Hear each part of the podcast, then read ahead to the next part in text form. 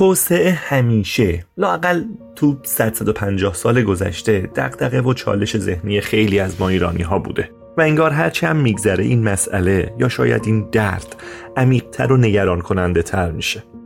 حتی در آمیانه ترین تعاملات روزانمون هم وضعیتمون رو با خارج یا با کشورهای پیشرفته مقایسه می‌کنیم. این بازی یک زندگی نرمال که توی فضای مجازی داغ بود و شاید هنوز هم هست رو ببینید. انگار پس ذهنمون دنبال یه چاره ای میگردیم که ما رو از اون چیزی که هستیم به اون چیزی که باید باشیم برسونه. یه عده که معتقدن این مملکت یه رضا شاه می‌خواد یا اونهایی که مشکل اصلی امروز ایران رو نداشتن آزادی می‌دونن. همه به زعم خودشون قصد دارن این فاصله بین چیزی که هستیم و با چیزی که باید باشیم پر کنن. البته انصافا هم پیدا کردن مسیر درست توسعه به هیچ وجه کار ساده ای نیست. همین حالا این سردرگمی رو در سطح جامعه و بین صاحب نظران میشه دید. یه عده به وضوح معتقدن آزادی یا گشایش های سیاسی و دموکراسی در حال حاضر اولویت اول ایران نیست و فعلا باید با تمرکز بر قدرت بر توسعه اقتصادی متمرکز. در مقابلم عدهای توسعه سیاسی رو مقدمه و جاده صاف کنه توسعه اقتصادی می‌دونن. حتما شما هم تا حالا به این سوال فکر کردید و احیانا یه پاسخ اولیه هم براش دارید. شما با چه چارچوب ذهنی و منطقی به این مسئله فکر می‌کنید؟ توسعه اقتصادی و توسعه سیاسی رو چطوری اندازه گیری و ارزیابی می‌کنید؟ چقدر اون پاسخ اولیه شما با تجربه های موجود توی دنیا منطبقه؟ به نظرتون ایران امروز تا چه اندازه در مسیر درستی داره حرکت می‌کنه؟ در گفتگوی این قسمت پادکست سکه مهمان مای ساختار ساده با شاخصهای قابل دسترس و قابل اندازهگیری برای پاسخ به این سوالات معرفی می‌کنه که علاوه بر یه نظم ذهنی احتمالاً بتونه اشتباهات تحلیلی مدل‌های ذهنی ما رو هم در این خصوص تا حدی اصلاح کنه.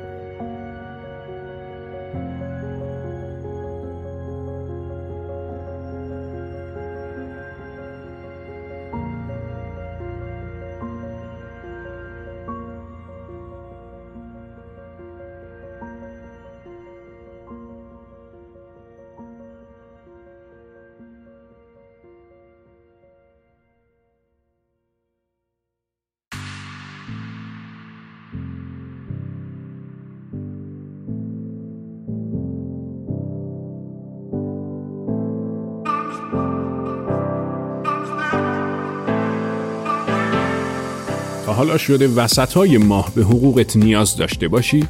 قبلا برای این کار مجبور بودی درخواست مساعده بدی یا از کسی قرض کنی.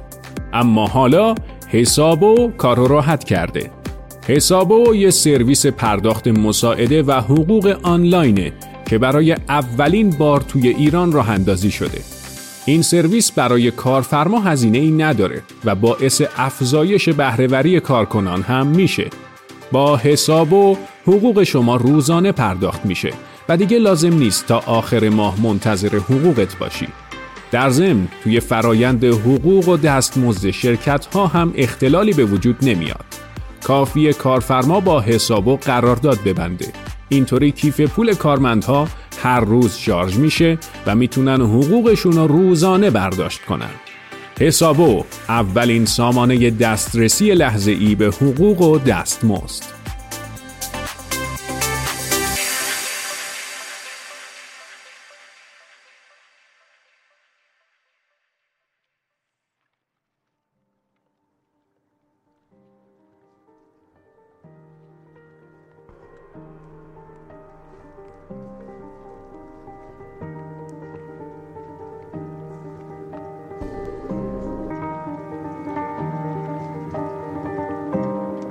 سلام. این قسمت 85 پادکست اقتصادی سکه کاری از دانشجویان دانشکده اقتصاد دانشگاه تهرانه که در مهر ماه 1402 منتشر میشه. مهمان ما در این قسمت دکتر دومان بهرامیه. دومان کارشناسی و کارشناسی ارشدش رو در دانشگاه تهران و دکتراش رو در دانشگاه سایمون فریزر کانادا گذرونده. و پس از یه دوره فوق دکترا در دانشگاه هاروارد و فعالیت پژوهشی در دانشگاه جورج میسن در حال حاضر استادیار دپارتمان اقتصاد بودین کالج در امریکاست. این دومین باریه که در پادکست سکه با دومان گفتگو می‌کنیم. دفعه قبل در قسمت 65 در خصوص نقش نهادها و فرهنگ در توسعه صحبت کردیم که اگه گوش نکردید شنیدن اون قسمت رو هم توصیه می‌کنیم.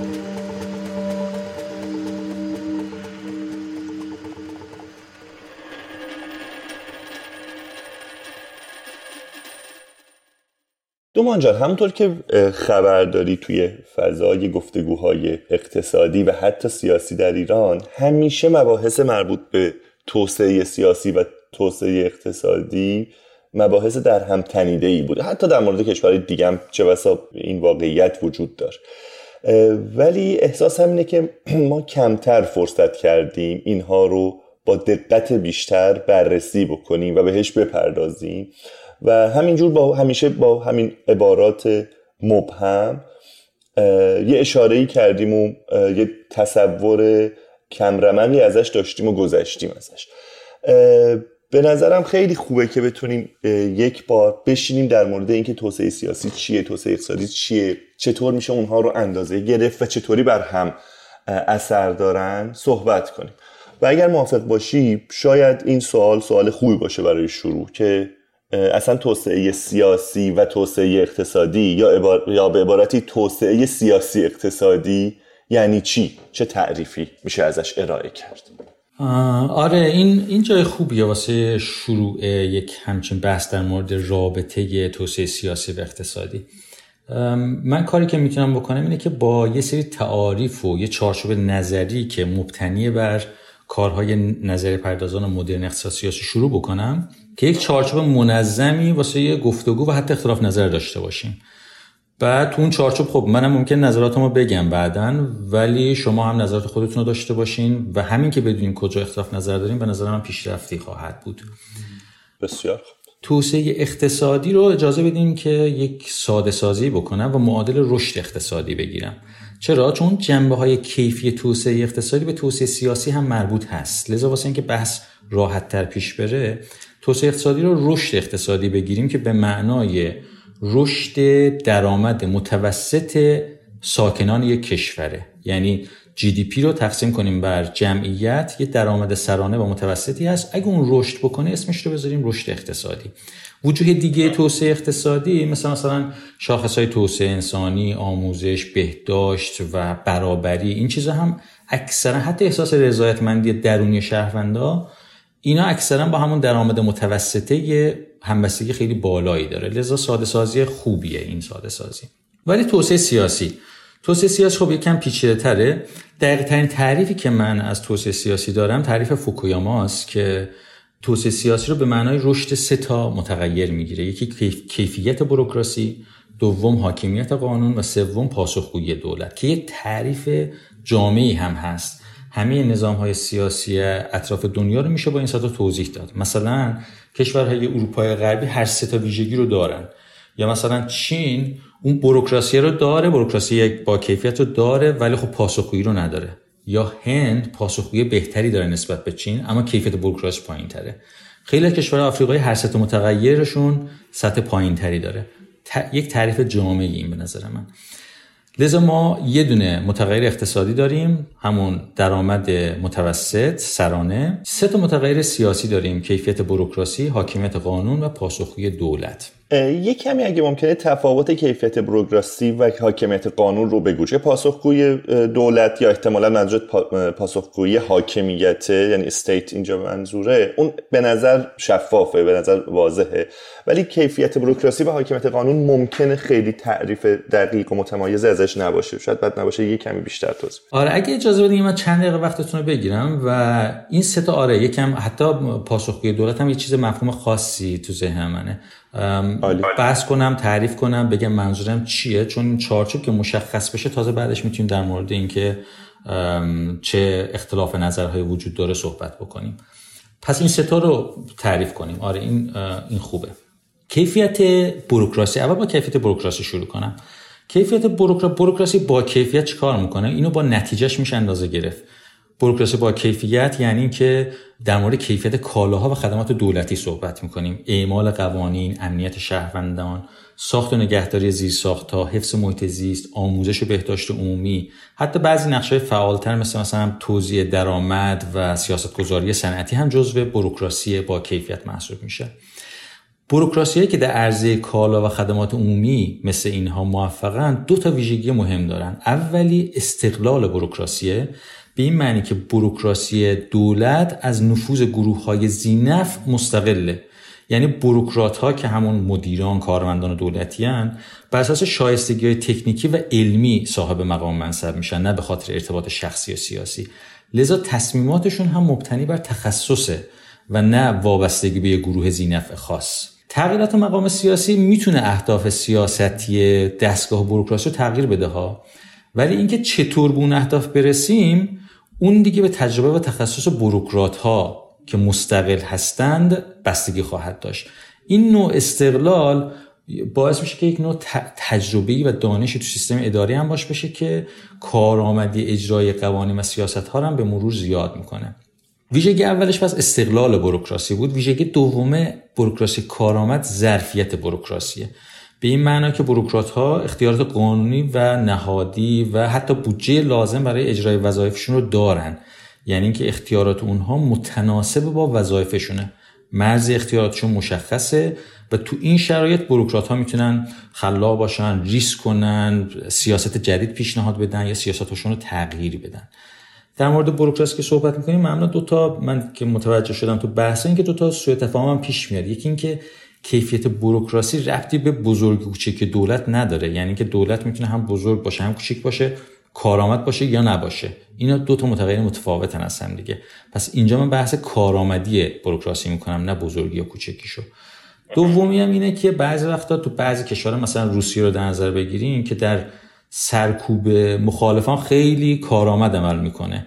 این رو با کارهای بروکراسی نباید اشتباه گرفت. کارهای بروکراسی همونیه که من اشاره کردم. یعنی که گروه های زینف نمی‌تونن توی این دستگاه بروکراسی نفوذ کنن و اون خدمات و کالاهای عمومی رو خوب خوب با کیفیت تعمین می‌کنن. این بروکراسی بود. متغیر دوم سیاسی حاکمیت قانونه. حاکمیت قانون یعنی چی؟ یعنی اینکه یعنی حاکمیت مجموعی از قوانین که اولا اون قوانین محصول اجماعی فراگیر و گسترده تو جامعه است ثانیا برای همه الزام آوره حتی برای رهبران و خواص سیاسی که بروکراسی رو کنترل می‌کنن.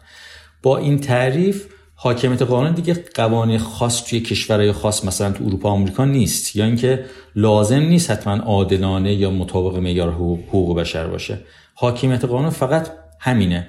اینکه اجماع فراگیر باشه و همه مقید به اون باشن. لذا مستقل از ماهیت قوانینه.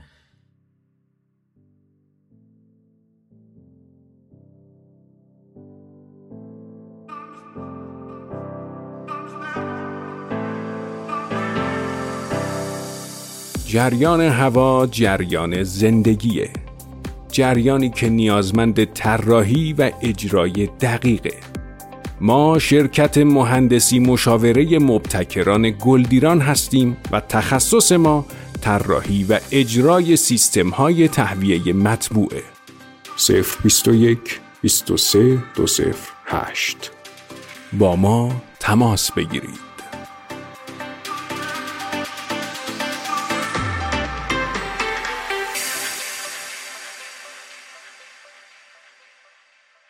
یه توضیح در مورد فراگیری می‌دید که احتمالا از فراگیری منظورت اجماع صد درصدی که نیست که اون که غیر ممکنه.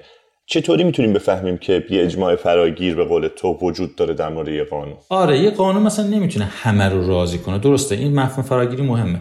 یه قانون نمی‌تونه 100 درصد افراد رو راضی کنه دقیقا همونطور که دوست دارن.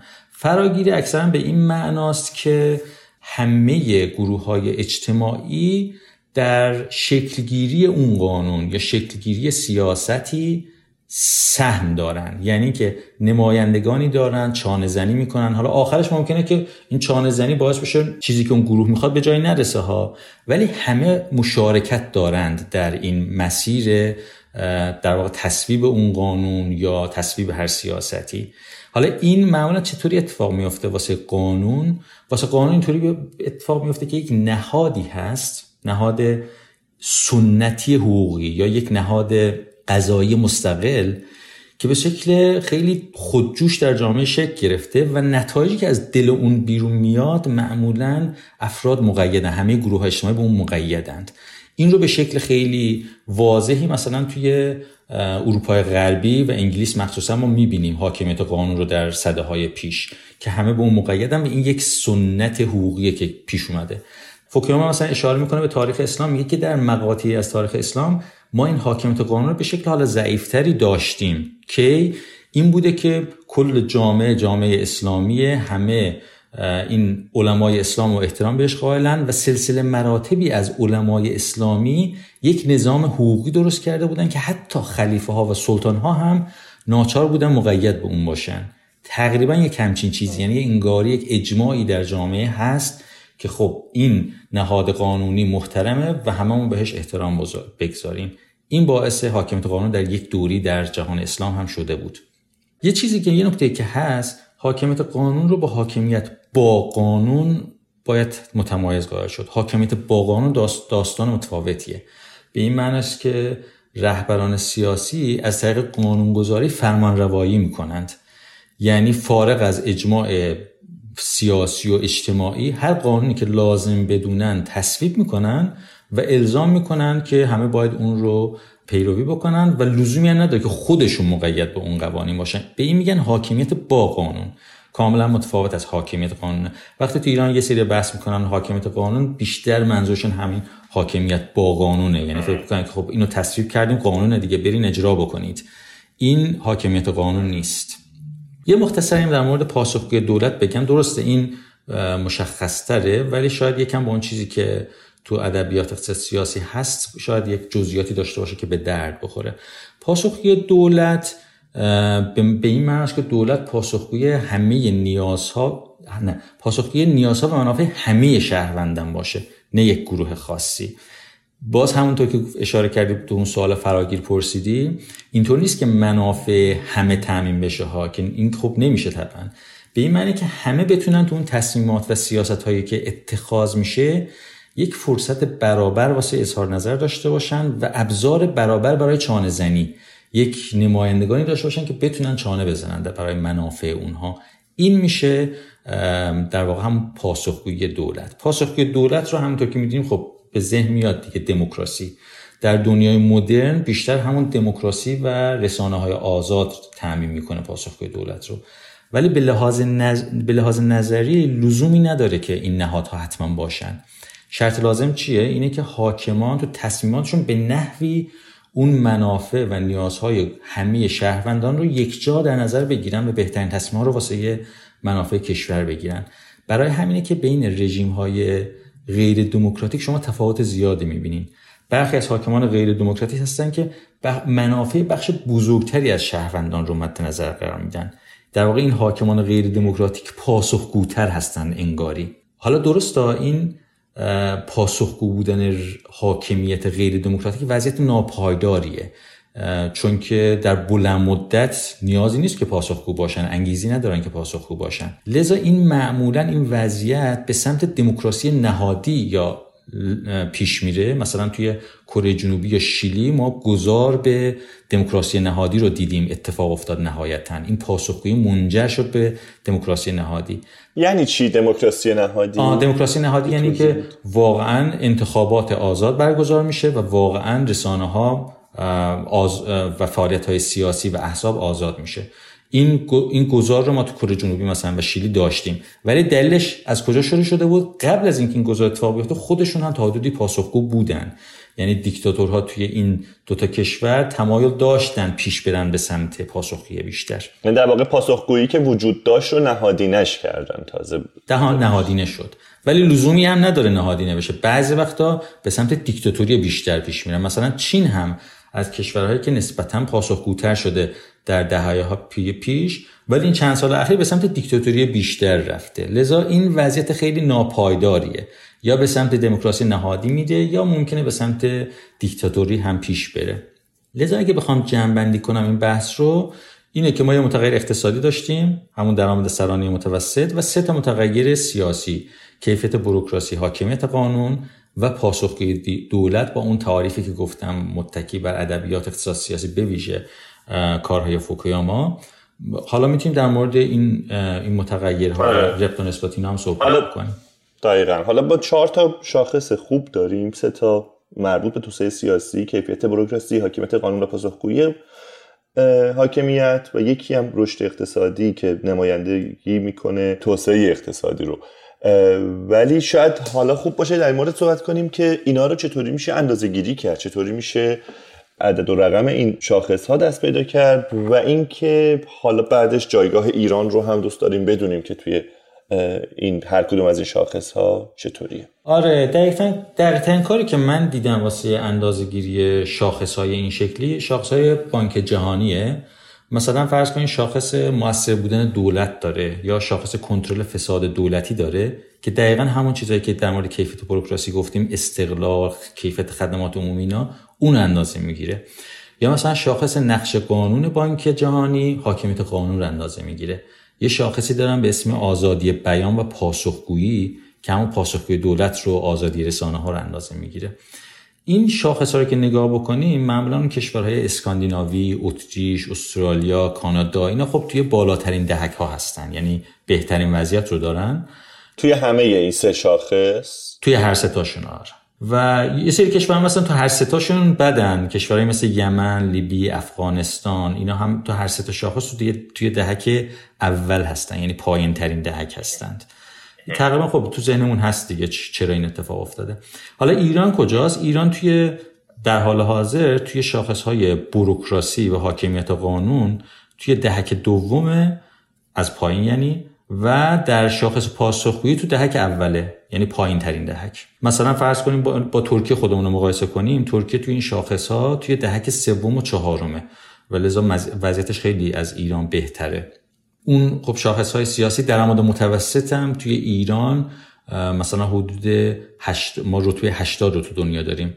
ترکیه رتبه حدود 50 ولی چیزی که این آره این متغیرهای کلی و وضعیت ماست ولی چیزی که مد نظر منه و به نظرم این به این بحث خیلی مهم ارتباط بیشتری داره نه سطح این متغیرها تو ایران یا مقایسه ما با کشورهای دیگه که روند و رشد این متغیر هاست و اینجاست که وضعیت ایران وضعیت نامطلوب ایران واضح تر میشه. ما توی هر سه شاخص سیاسی بروکراسی حاکمیت قانون و پاسخگوی دولت 20 25 سال پیش وضعیت بهتری داشتیم. و لذا به جای توسعه پسرفت سیاسی داشتیم. در شاخص درآمد سرانه هم 15 16 سال اخیر نگاه کنید تقریبا رشد اقتصادی صفر داشتیم. لذا ما روند مثبت مطلوب توی نه توسعه سیاسی نه توسعه اقتصادی نداشتیم در این دو دهه اخیر. و اینه که به نظر من جای تعمل داره و بحث داره. چون تو اون تعاریف هم گفتم که توسعه سیاسی و اقتصادی رشد و روند این متغیر هاست و نه و نه سطحشون. در مورد سطحشون اصلا اشاره نکردم. میشه یکم بیشتر توضیح بدی که چرا اصرار داری که رشد و روند رو ببینیم و کمتر توجه می‌کنی به سطح؟ آره این این اتفاق نکته خوبیه. مثلا فرض کنیم ما در مورد این در مورد رشد اقتصادی کم واضح تر دیگه نیست. مثلا فرض کنیم میگیم که چین اقتصاد موفق تری نسبت به یونان داره منظورمون رشد درآمد متوسطشه یا سرانشه. سطح درآمد رو ببینین یونان مثلا هلوش 20 هزار دلاره. چین در هلوش 10 12 هزار. یعنی چین درآمد سرانش از یونان پایین تره ولی میگیم اقتصاد چین موفق تره چرا؟ چون که رشد درآمد سرانه در چین بیشتر از یونانه. لذا اون رونده در چین مثبته. در یونان مثبت نبوده. یه ثابته یا بعضی سالا منفی بوده. پس موفقیت چین به خاطر اون رشدش نه به خاطر سطحش. در مورد متغیر سیاسی هم همینه. شما مثلا اندونزی رو نگاه کنیم تو دهه اخیر تو دهه اخیر توسعه سیاسیش خیلی موفقتر از آمریکا بوده. تو هر سه تا شاخص از آمریکا قبلتره ها. ولی تو هر سه تا شاخص رشد داشته. برعکس آمریکا تو هر سه شاخص جلو از اندونزی ولی تو هر سه تو دو تا سه شاخص یه سقوطی کرده یا ثابت بوده. بنابراین از نظر توسعه سیاسی اندونزی موفقتر از آمریکا بوده. این نگاه به توسعه اقتصادی و سیاسی به نظرم خیلی مفیده چون صفر و یکی نیست. شما می‌تونین بدترین کشورها ته جدولم نگاه کنین. اگه چیز مثبتی توشون هست توسعه اقتصادی سیاسی اون رو تحلیل بکنین. این به نظر من چیز خوبیه. و اگه سطح رو نگاه کنین اتفاقا دچار خطای تحلیلی میشین. مثلا فرض کنین شما یه, یه سری کارشناس هستن توی ایران به چین نگاه می‌کنن می‌بینن که سطح توسعه سیاسی تو چین پایین تر از کشورهای غربیه. ولی خب رشد اقتصادی هم داره. میگن که ببینیم مثلا رشد اقتصادی چین داره پس ما می‌تونیم داشته باشیم بدون توسعه سیاسی اینا. نتیجه که می‌گیرن اینه. در حالی که شما روند نگاه کنین این نتیجه اشتباه رو نمیگینین چین رو مقایسه کنین دوران ما رو با پس از ما. ترور قحطی بزرگ انقلاب های انقلاب فرهنگی و اون همه اعدام ها و مرگ ها تو دوران ما رو مقایسه کنیم با چین امروزی که یه تظاهرات کوچیک ضد کووید باعث میشه که دولت پاسخگو میشه و اون محدودیت های کووید رو ور میداره. چین امروز از نظر آزادی اقتصادی و آزادی سیاسی اجتماعی خیلی بهتر از دوران ما. انتخابات محلی داره. اصلا محبوبیت مردمی یکی از معیارهای انتخاب رئیس جمهوره و حدود 100 میلیون عضو حزب که درصد قابل توجه از جمعیت چینه مستقیما تو تصمیمات حزبی و انتخاب دبیر کل نقش دارن. لذا چین روند توسعه مثبت سیاسی داشته و کسایی که چین واسهشون الگوی این اتفاقا این روندهای مثبت رو باید ببینند. بخشی از رشد اقتصادی چین دقیقا به همین روند مثبت توسعه سیاسی برمیگرده. حالا کسی این رشد و نبینه سطح رو ببینه اشتباهی نتیجه می‌گیره که خب پس بریم به سمت تمرکز قدرت بیشتر سطح توسعه سیاسی بیاد پایین و رشد اقتصادی بگیریم. این نتیجه گیری اشتباه اشتباه خواهد بود. بسیار خب حالا اگه موافق باشی بریم سراغ اثر متقابلی که توسعه سیاسی و اقتصادی روی هم دارن. و شاید هم بد نباشه از توسعه از اثر توسعه سیاسی بر توسعه اقتصادی شروع بکنیم. توسعه سیاسی اینکه توسعه سیاسی چه نسبتی داره با رشد اقتصادی یا با توسعه اقتصادی؟ توسعه سیاسی رو به, این به معنای کیفیت بروکراسی حاکمیت قانون و پاسخگوی دولت تعریف کردم. حالا رشد اینها چطور روی رشد اقتصادی اثر می‌ذاره؟ چارچوبی تو ذهن من هست و به نظرم خیلی شهودیه. مثالیه که ویلیام استرلی می‌زنه و من از اون مثال خوشم میاد و لذا می‌خوام اونو براتون بگم که این ستا تو اون مثال چه جایگاهی دارن و چطوری باعث رشد اقتصادی میشن. مثال یک مثال معروف اقتصادی تراژدی منابع مشترک. شما وقتی یک ماهیگیری دارین که از یک دریاچه ماهی می‌گیره این ماهیگیر مواظب هست جوری ماهی بگیره که اون منبع ثروت رشد بکنه. یعنی که در فصل مثلا زاد و ولد ماهی ها ماهی نمی‌گیره تا سال بعد هم ماهی باشه تو اون دریاچه و حتی بیشتر هم بشه با تغذیه یا نوع جدیدی از ماهی. ولی وقتی شما چند تا ماهیگیر دارین که از اون دریاچه ماهی می‌گیرن ماهیگیرای زیادی دارین که از اون دریاچه ماهی می‌گیرن دیگه اون ملاحظه بلند مدت سال بعد بیمعنیه. چون هر ماهیگیری که ماهی نگیره مانع نمیشه که بقیهشون ماهی نگیرن. بقیه ماهیگیر ماهی نگیرن. لذا بهترین استراتژی هر ماهیگیر اینه که همین امسال تا جایی که میشه ماهی بگیرن. این ترکیب مانع رشد اون منبع ثروت میشه.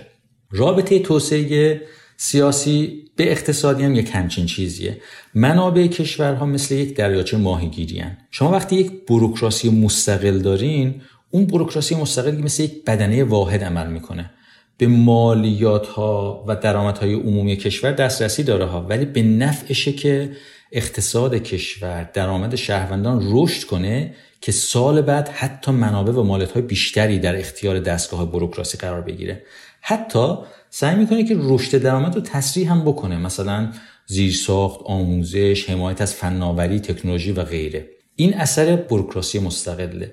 در مقابل شما بروکراسی ناکارآمد دارین همطور که بحث کردم. تحت نفوذ گروه های زینفعه. و هر گروهی سعی می‌کنه که بیشترین استفاده رو از منابع عمومی بکنه. دقیقا مثل اون ماهیگیرا که هستن با هم دیگه همه می‌خوان از دریاچه ماهی بگیرن. همه به جای اینکه به جای رشد منابع باشن به فکر بازتوزیعن اینکه تا جایی که به بودجه دولتی وصلن سعی می‌کنن خودشون بیشترین نفع رو ببرند.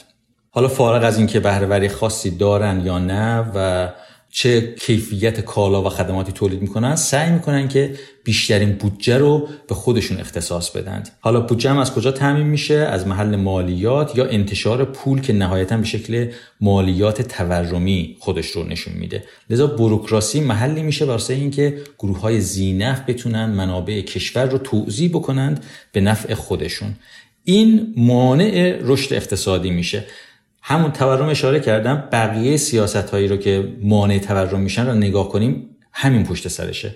نرخ بهره دستوری نرخ ارز دستوری انرژی ارزان اینا همه تبدیل میشن به یک سری منابع رانت برای گروه های زینف که از اون بروکراسی سو استفاده کنند و به نفع خودشون منابع رو توضیح بکنند. حالا این بحث بروک... اثر بروکراسی بود دیگه این که اشاره کردم. بروکراسی مستقل در مقابل بروکراسی که تحت نفوذ گروه های زینفه ولی به اون مثال ماهگیرا بر... برگردیم. حالا فرض کنیم ماهگیرا متوجه میشن که به نفع همشونه که در فصل زاد و ولد ماهیگیری نکنن. لذا جمع میشن یه نظام بروکراسی درست می‌کنن یه سلسله مراتب قدرتی یه رهبری. به اون رهبر سلاح هم میدن به اختیار انحصاری اعمال تنبیه یا خشونت. در قبال هر کسی که مثلا در فصل زاد و ولد ماهی ها ماهیگیری بکنه. در واقع این نظام بروکراسی چیکار می‌کنه؟ یک خدمت عمومی ارائه میده. هماهنگی و اعمال قوانین توافق شده که اگه مستقل باشه یعنی هیچ ماهیگیری نتونه به نفع خودش برای ماهیگیری در فصل زاد و ولد اعمال و نفوذ بکنه و ظرفیت کافی هم داشته باشه. یعنی ابزار و اختیار کافی واسه اعمال اون قانون رو هم داشته باشه. این مثل بروکراسی مستقل عمل می‌کنه و باعث رشد ثروت در اون دریاچه به معنای رشد بلند مدت ماهی های دریاچه میشه. ولی حالا ممکنه این مشکل دیگه پیش بیاد که مانع رشد بشه. اون که رهبر این نظام بروکراسی که انتخاب شده خودش مقید به اون قوانینی که اعمال می‌کنه نباشه. مثلا به خانواده یا طایفه خودش اجازه بده که تو فصل زاد ولد ماهیگیری کنن. یا ماهی های فردی فرد دیگه رو مصادره بکنه که کار راحتی هم هست چون که سلاح داره و قدرت داره تو اون سلسله مراتب قدرت. لذا بروکراسی کارآمد هستا مانع ماهیگیری بقیه میشه. ولی چون رهبر پاسخگوی منافع همه نیست و فرصت های اقتصادی فراگیر نیست انگیزه رشد هنوز هم ضعیفه. این فراگیر نبودن در واقع تضعیف می‌کنه اون انگیزه نوآوری خلاقیت و پرکاری ماهیگیران. این انگیزه سرمایه‌گذاری بلند مدت. که این لازمی رشد بلند مدته. پس شما دیگه این رو ندارین. اینجاست که مکانیسم های پاسخگویی مهم میشن. یعنی اینکه چطور؟ اینکه این ماهیگیرا بتونن آزادانه اون فساد رهبر رو افشا بکنن یا از تضییع حق خودشون دفاع بکنند یا اون رهبر رو بیان با فرد جارگزین بکنن. اینها همه مکانیسم های پاسخگویی هستند که کار نمی‌کنه مگر اینکه حاکمیت قانون هم داشته باشین. یعنی اون رهبر خودش باید یک تقیدی به قانون نهاد حقوقی مستقل داشته باشه که بتونین در واقع جایگزینش کنین و پاسخگوش بکنین. لذا خلاصه بکنم داستان رو. داستان با آجموغلو با فوکویاما با بردلان که یک کتاب جدید داره. همه این تم رو دارن توی رابطه توسعه سیاسی و رشد اقتصادی. رشد اقتصادی از یک طرف مستلزم یک بروکراسی قویه که نفوذ گروه های زینف رو بتونه کنترل بکنه و یک هماهنگی و انگیزی ایجاد بکنه واسه رشد کل درآمد کشور. از طرف دیگه مستلزم پاسخگو و مقید بودن رهبران سیاسیه که هم مانع چپاول ثروت توسط اونها بشه و یک منافع و فرصتهای فراگیر ایجاد بکنه. این تعادل ظریف بین قدرت شهروندان همون مکانیسم های پاسخگویی و قدرت خواص سیاسی یعنی اون بروکراسی مستقل و ظرفیت بروکراسی این تعادل ظریف همون چیزیه که راه باریک آزادی مثلا آجاموغلو و رابونسون بهش میگن. فوکویاما به شکل دیگری اون رو در واقع فرموله کرده ولی از در واقع خیلی مشابه هم هستن و چارچوب همین چارچوبه.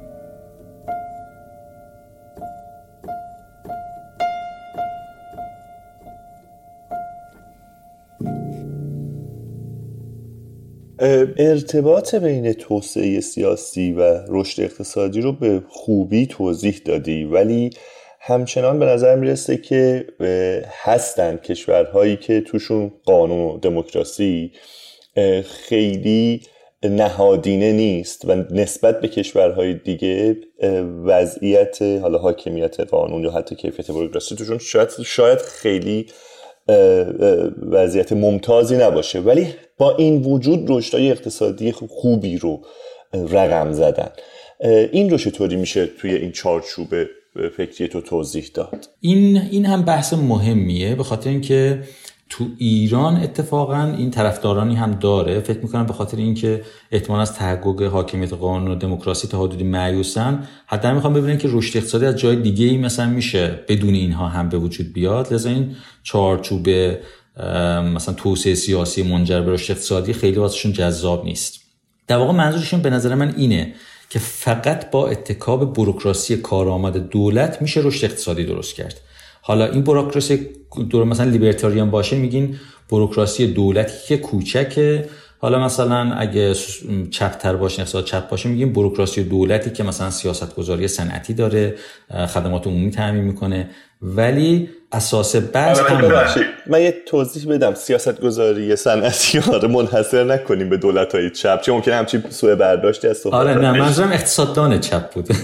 اقتصاددانانی که لیبرتاریان نیستن. آره لیبرالتر و چپتر هستن. آره پس لذا به نظر همه این طیف های مختلف اقتصاددانان وقتی میگن که بدون توسعه سیاسی میشه توسعه اقتصادی داشت منظورش اینه که اون بروکراسی دولت کوچک یا بزرگ می‌تونه رشد اقتصادی درست کنه. این اولا اجازه به اینو دو قسمتش کنیم.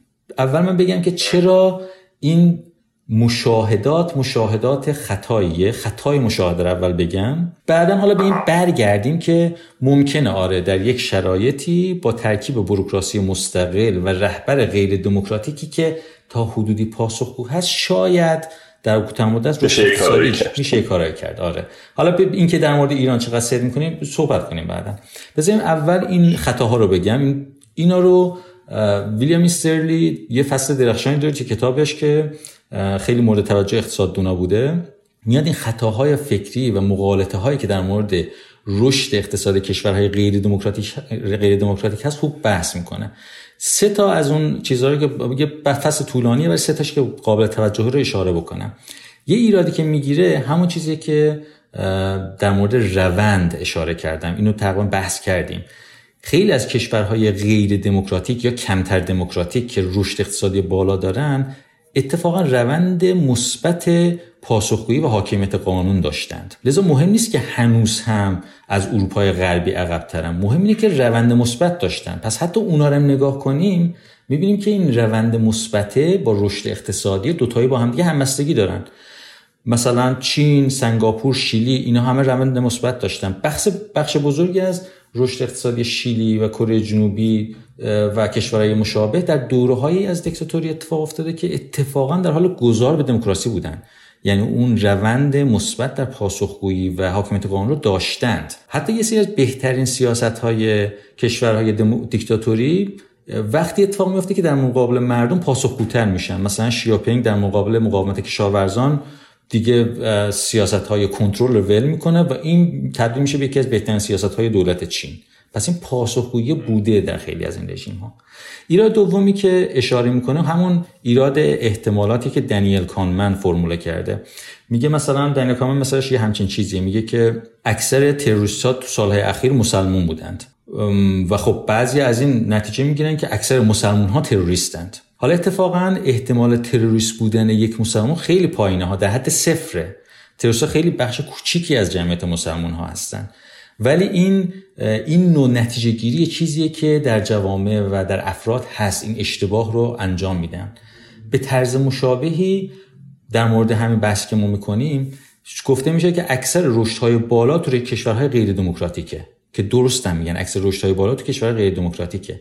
ولی از این نتیجه نمیشه گرفت که احتمال رشد اقتصادی کشورهای غیر دموکراتیک بالاست.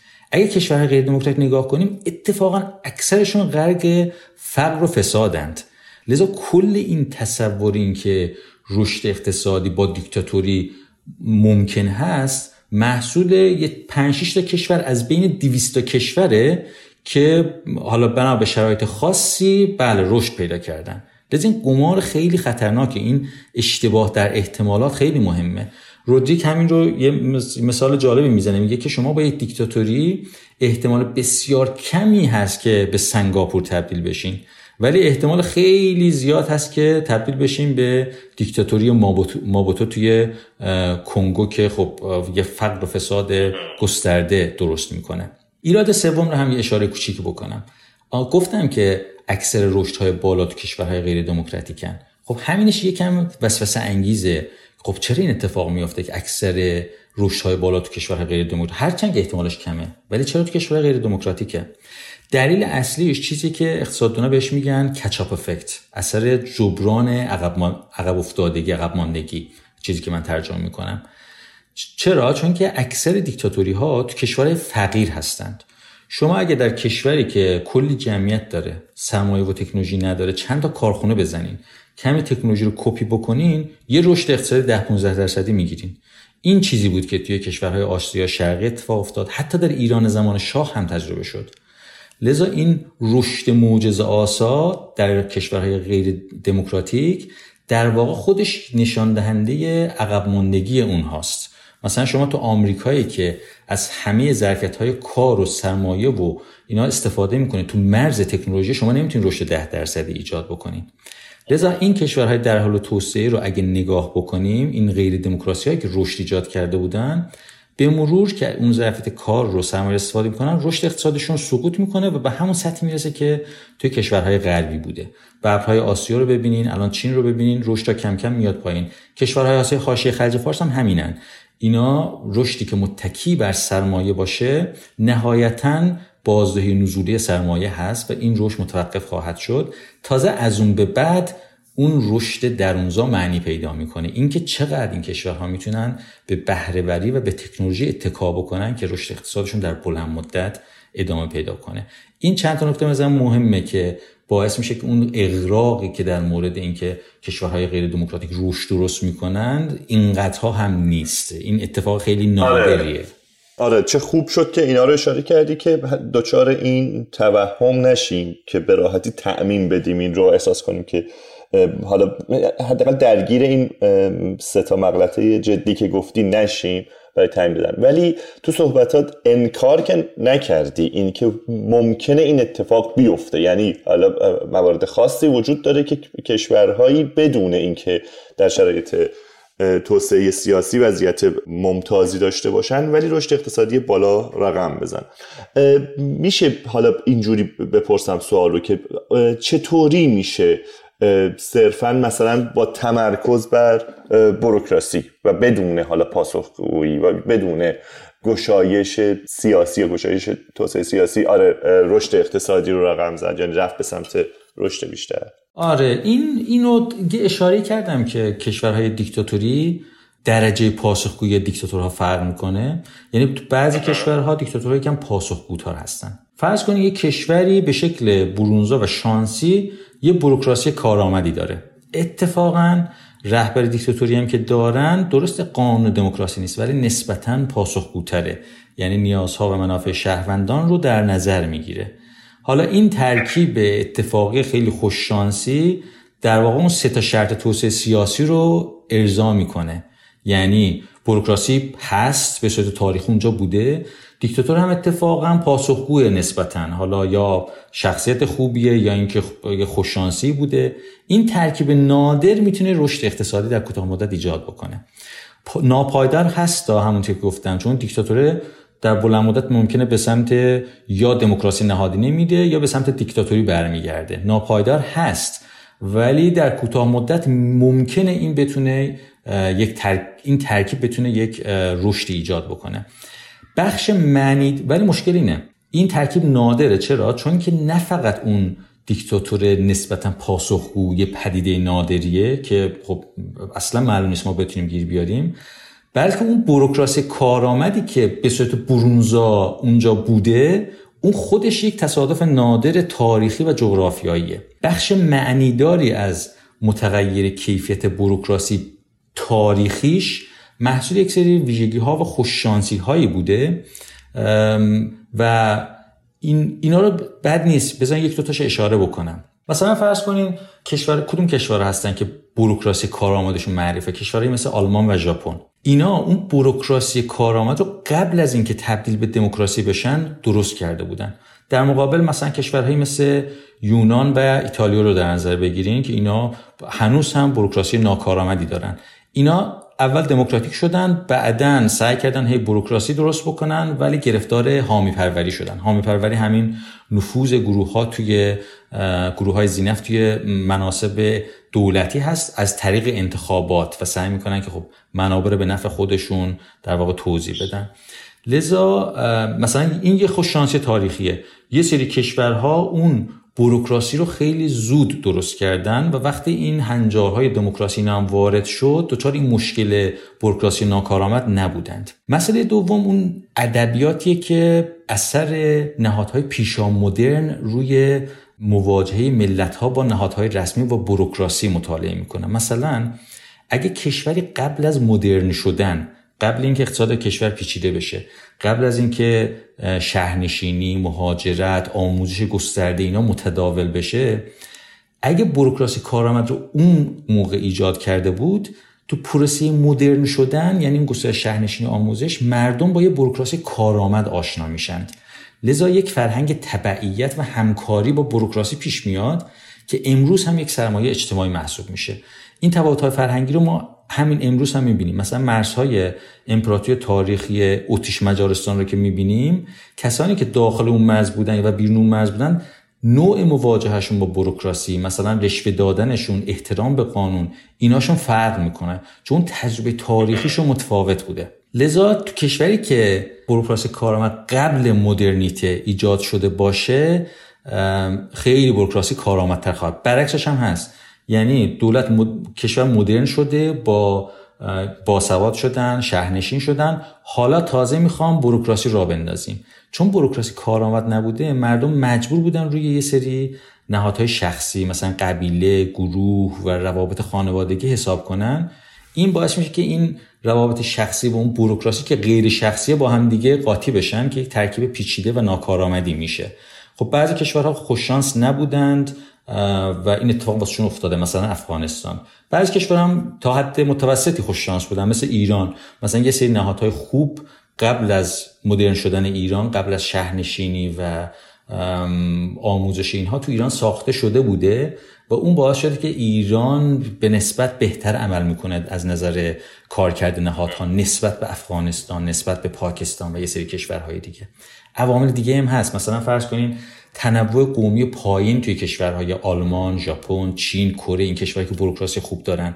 چرا؟ چون اون گروه های زینف قومی خودشون یکی از عواملی که این بروکراسی ها رو خیلی ناکارآمد می‌کنن. یا مثلا فرض کنیم فرهنگ کنفوسیوسی توی آسیای شرقی.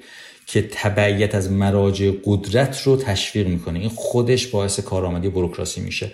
لذا خلاصه کنم این عوامل تاریخی خیلی زیادن که باعث میشه اون بروکراسی یک کشوری پیشا پیش کارآمد باشه.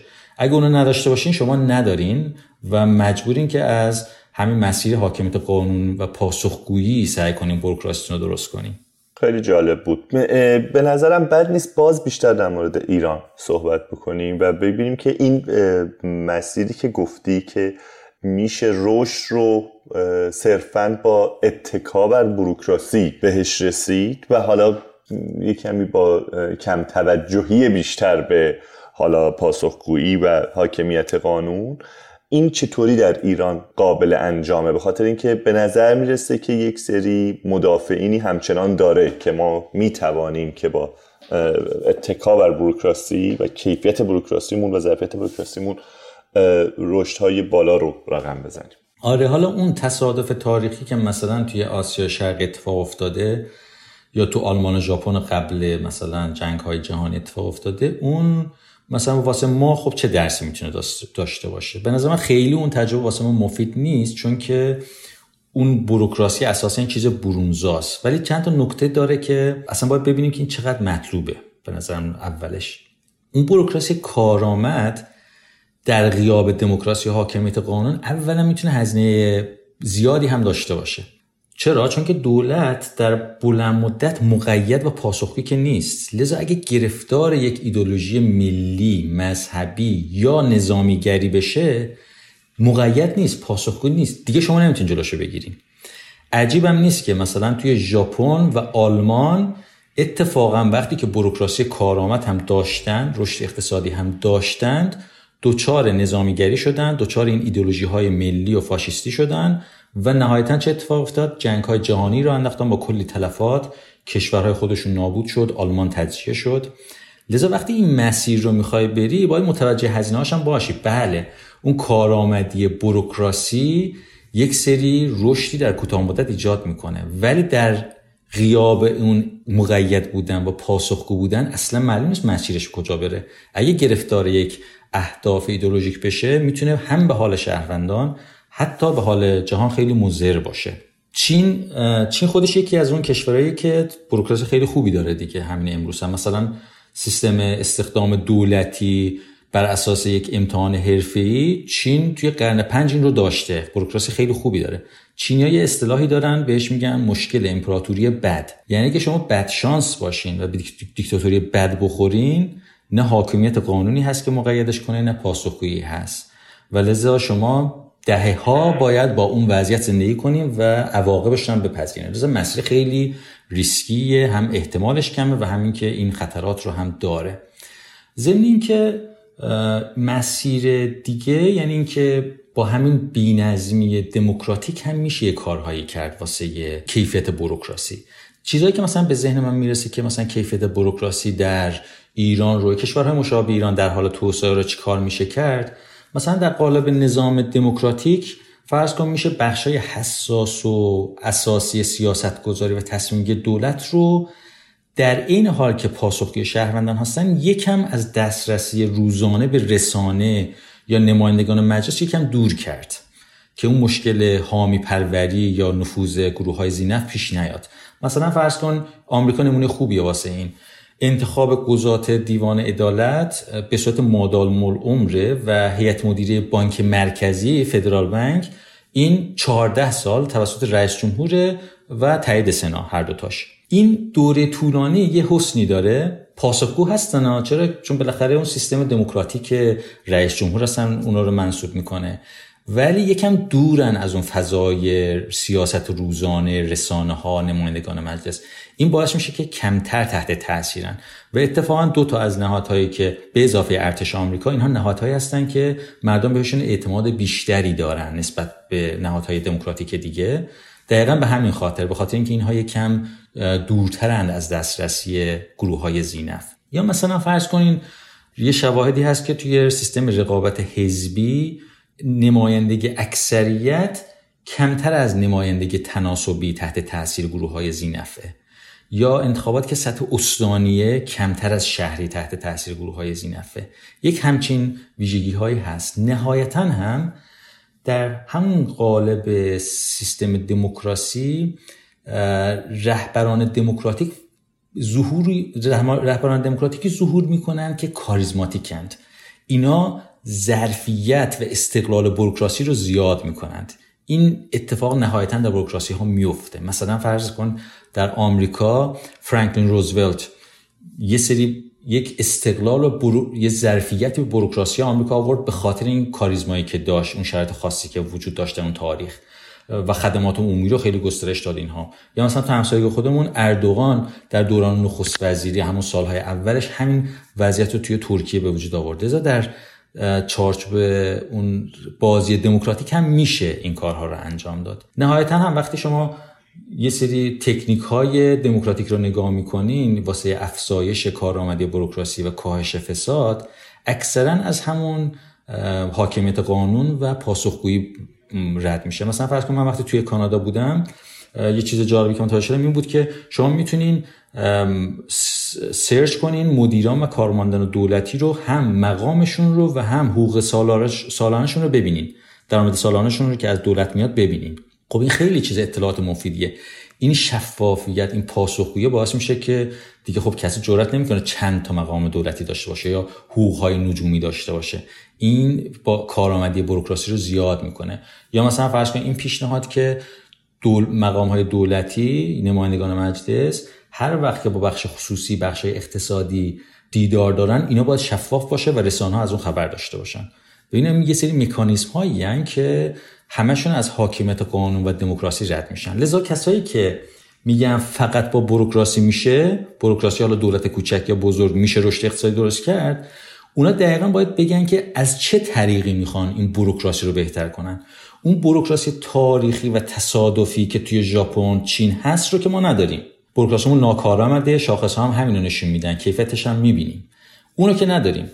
اگه نمی‌خوایم از طریق حاکمیت قانون و دموکراسی و پاسخگویی این رو تقویت کنیم دقیقا از چه مسیری می‌خواهیم این بروکراسی رو تقویت کنیم؟ من هیچ نظریه جدی تو این مورد ندیدم که بشه بروکراسی رو بدون این عوامل هم تقویت کرد.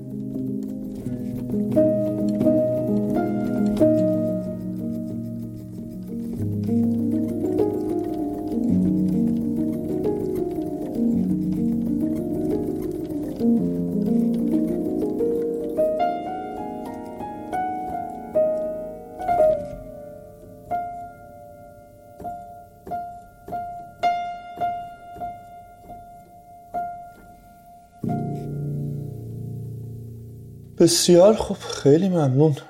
اگه موافق باشی بریم اون سر در واقع جهت رو ببینیم تا حالا در مورد اثر توسعه سیاسی و توسعه اقتصادی صحبت کردیم. حالا ببینیم که آیا رشد اقتصادی هم می‌تونه به توسعه سیاسی کمکی بکنه؟ آره واسه اینکه بحث پیچیده نشه به خاطر اون درونزایی که اقتصاددونا میگن فرض کنیم که یه شوک مثبت اقتصادی اتفاق بیفته. مثلا فرض کنیم شوک مثبت تجارت بین الملل مثلا قیمت صادرات کشور زیاد میشه قیمت وارداتش کم میشه. این شوک مثبت اقتصادی چه اتفاقی چه اثری روی کشور خواهد داشت؟ تاثیر مثبتی می‌تونه روی توسعه سیاسی بذاره رشد اقتصادی.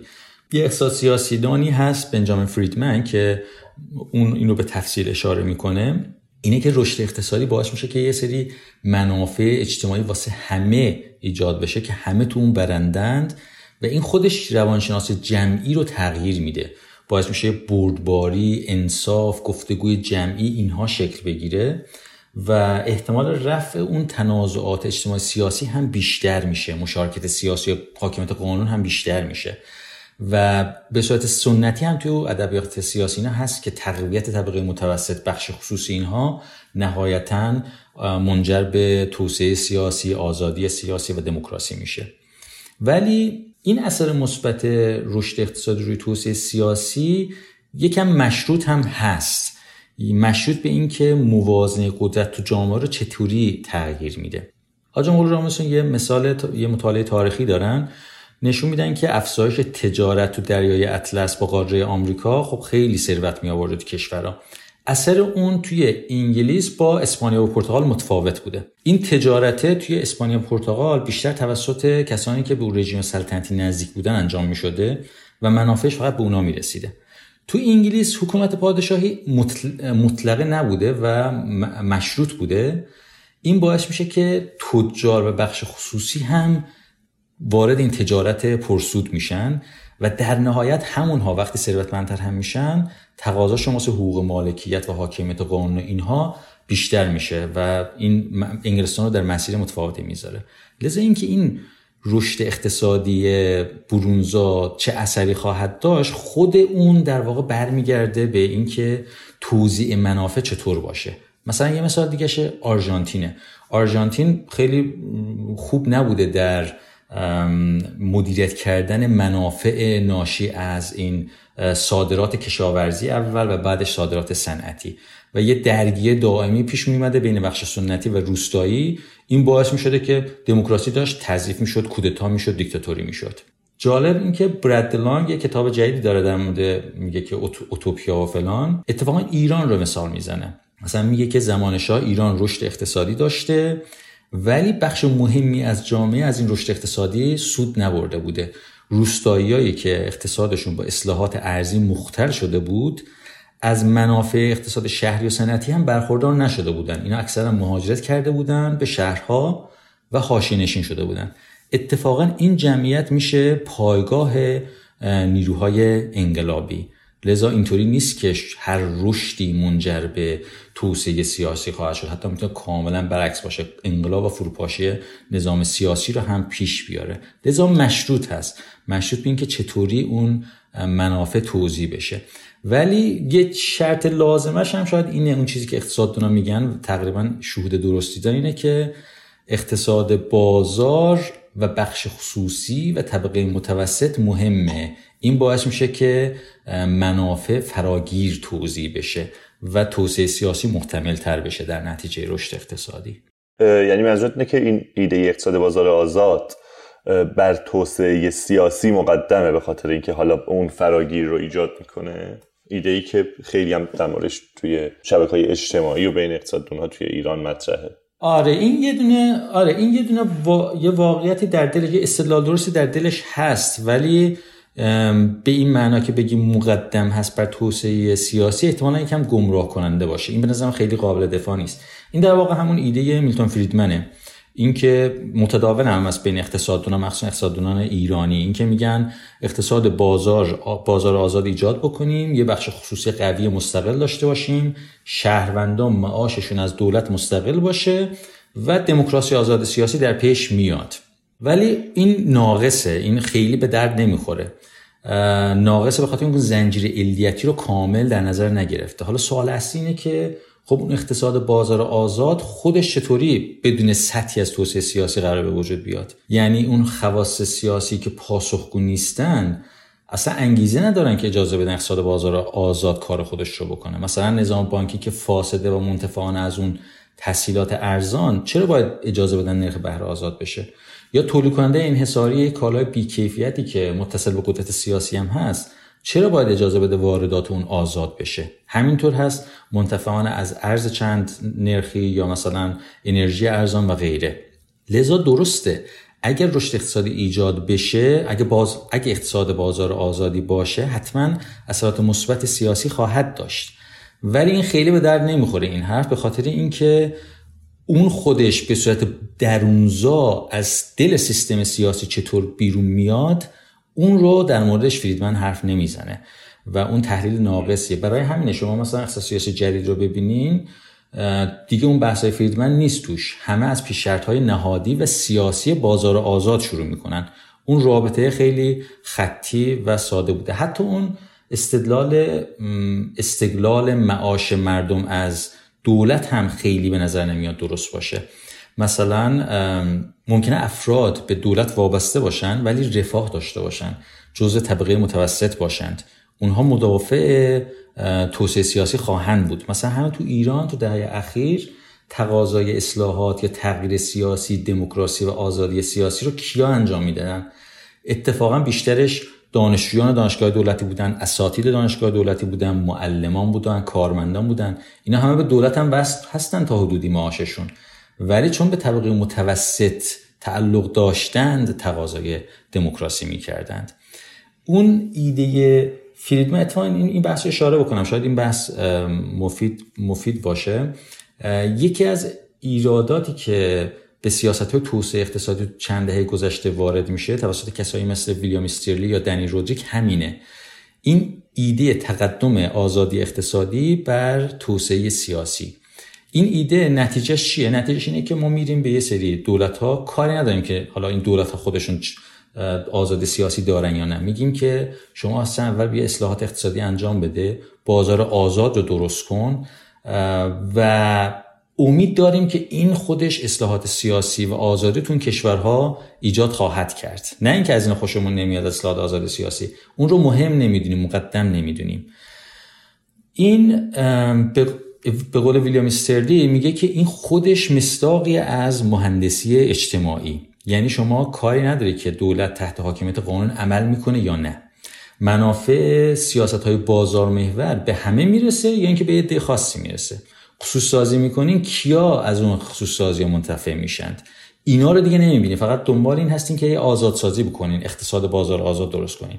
نتیجه این رویکرد چی بوده توی دهه گذشته؟ یه سری کشورهای فاسدی مثل روسیه که اقتصاد رفاقتی دارن و یه بخش شبه دولتی بزرگ که اونا رو درگیر جنگ هم کرده. و خب دردسرای زیادی درست کرده و نیست که مسیر تارکش اصلا چی بشه. در مقابل یه سری کشورهای فاسد و فقیر آفریقایی داشتین که مثلا توی مثلا اوگاندا توی چارچوب برنامه بانک جهانی 20 هزار روستایی رو به زور اسلحه و خراب کردن خونه هاشون آواره می‌کنه. یه طرفش هم مثلا این نتایج بوده. لذا این ایده اقتصاد آزاد مقدم بر آزادی سیاسی اتفاقا عدول از اون ایده بازار آزاده. چون بازار که فقط دادستد اقتصادی که نیست. تقاضای شهروندان و عرضه نوآوران فرهنگی یا تقاضای شهروندان و عرضه سیاستمداران از کالاهای عمومی. اینها هم بازاره. و اگه کسی علاقمند به اون بازار آزاده باید از آزادی اقتصادی سیاسی فرهنگی همزمان دفاع کنه. این آزادی ها اینطور نیست که مثلا رقیب هم باشن. اتفاق مکملند. یه رابطه پیچیده و در هم تنیده دارن و اقتصاددانا به تعادل عمومی خیلی اهمیت میدن. اگه دنبال تعادل عمومی هستیم و آزادی رو باید در همه این بازارها جستجو کنیم که به حد اکثر حد اکثر رفاه برسیم. در واقع کسایی که رویکرد تکنیکی دارن مثل اینه که دنبال تعادل و جزئی فقط آزادی اقتصادی. نتیجه این ممکنه چی باشه؟ همونطور که از تحلیل اقتصادی هم می‌دونیم تعادل جزئی ممکنه آثار سوی غیر قابل پیش شده داشته باشه. اقتصاد رفاقتی نابرابری شدید پوپولیزم فاشیزم نظامیگری جنگ اینا سناریوهای احتمالی هستند اون تعادل جزئی. اینم به نظر نکته مرتبطی بود به این چیز واسه هم اشاره کردم. بسیار خب خیلی ممنون. به نظرم تقریبا به عنوان آخری سوال تا حالا نگاهمون خیلی توصیفی بود به این مسئله. یک کمی اگر بخوایم تجویزی به این موضوع نگاه بکنیم به نظرت چه راهکارهای عملی برای تحقق حالا این توسعه سیاسی که یه جورایی توی صحبتهای تو تقدم داشت بر توسعه اقتصادی می‌تونیم داشته باشیم؟ آره این خب راهکار عملی خب وقتی مسائل اینقدر پیچیدن خیلی نمیشه راهکار مشخص و عملی داد ولی میشه به طور مثلا به طور کلی با تجربه تاریخی که بوده یه مسیرهایی رو یه مختصات مسیرهایی رو که می‌تونه منجر به راه هایی رو بشیره در موردش در مورد صحبت کرد. یه صحبت خیلی کلی. لذا نه راهکار مشخص ولی اون مسیرها رو میشه در آره، صحبت کرد. آره همچین چیزی. در مورد بروکراسی صحبت کردم. بروکراسی تاریخی یه اتفاقه یه تصادفه. ولی دوتای دیگه حاکمیت قانون و پاسخگویی که با اتکاب اونها میشه روی بروکراسی هم کار کرد این دوتا نهاد حاکمیت قانون و پاسخگویی رانت خواص سیاسی رو کم می‌کنه و لذا در مقابل اون مقاومت می‌کنن پس ما چطور می‌خوایم به اینها برسیم؟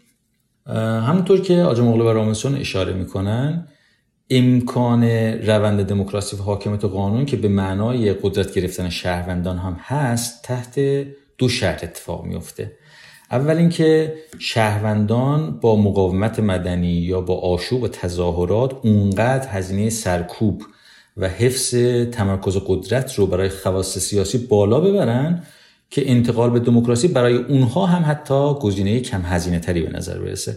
شرط دوم اینه که خواص سیاسی بین شهروندان اونقدر اعتبار و مشروعیت ندارن که بتونن تطمیعشون کنن. مثلا یه امتیازات تاکتیکی بهشون بدن. لذا انتقال قدرت حتما باید به شکل نهادی و ساختاری اتفاق بیفته که شهروندان راضی بشند. متوجه نشدم دومی رو. چاره ای نداشته باشن. یعنی به خاطر اینکه اون جایگاه رو ندارن چاره ای نداشته باشن که این گذار رو انجام بدن. چاره ای نداشته باشن جز اینکه به صورت نهادی و ساختاری تغییر ایجاد بکنن. خب بعضی وقتا میشه. مثلا یک قول میدن که در آینده خب مثلا پاسخگوتر خواهم بود منافع مردم رو تامین خواهند کرد و اون به صورت موقتی ممکنه این مقاومت مدنی آشوب و تظاهرات رو آروم بکنه. ولی وقتی که هیچ اعتبار مشروعیتی پیش مردم نداشته باشند به خاطر بدقولی های قبلی اون وقتی که دیگه شهروندان فقط و فقط تغییر ساختاری رو میپذیرن و این منجر به یک تغییر به نفع حاکمیت قانون و پاسخگویی میشه. یکم اقراق‌آمیز به نظر میاد این دوتا شرط به خاطر اینکه که در واقعیت یک طیفی هست. مثلا واقعا لزومی نداره که شما حتما یه آشوب و تظاهراتی داشته باشین. بعضی وقتا نظام سیاسی اونقدر منعطف هست که این تهدید آشوب و تظاهرات رو می‌بینه. و خود خواص سیاسی قبل از اینکه اتفاق بیفته تو اون مسیر میفتن یک پاسخگویی شکل می‌گیره. این مهم بوده در به نظر میاد توی شکلگیری پاسخگویی تو برخی کشورها. مثلا فرض کنین نفوذ آمریکا توی ژاپن، کره، شیلی اینها تاثیر داشته در اینکه اینا یکم پاسخگوتر باشن. یا فرض کنید سقوط شوروی احتمالا تاثیر داشته روی چین که یکم پاسخگوتر بشه و مسیرش رو عوض بکنه. حالا به هر دلیلی بعضی نظام های سیاسی منعطفتر هستند و توی یک مسیری میفتند و نوآوری های سیاسی و اقتصادی انجام میدن که بازی برد برد میشه. این بازی برد برد چیه؟ مثلا یه مثال اقتصادی بزنم. فرض کن تجارت آزاد مثلا واردات آزاد به نفع مصرف کننده هاست دیگه. مثلا خودروی ارزانتر وارد بشه. ولی به طول کننده این حساری داخلی ضرر میرسونه که اون می‌تونه مقاومت کنه. مخصوصا اگه به سیاست هم وصل باشه نذاره این اتفاق بیفته.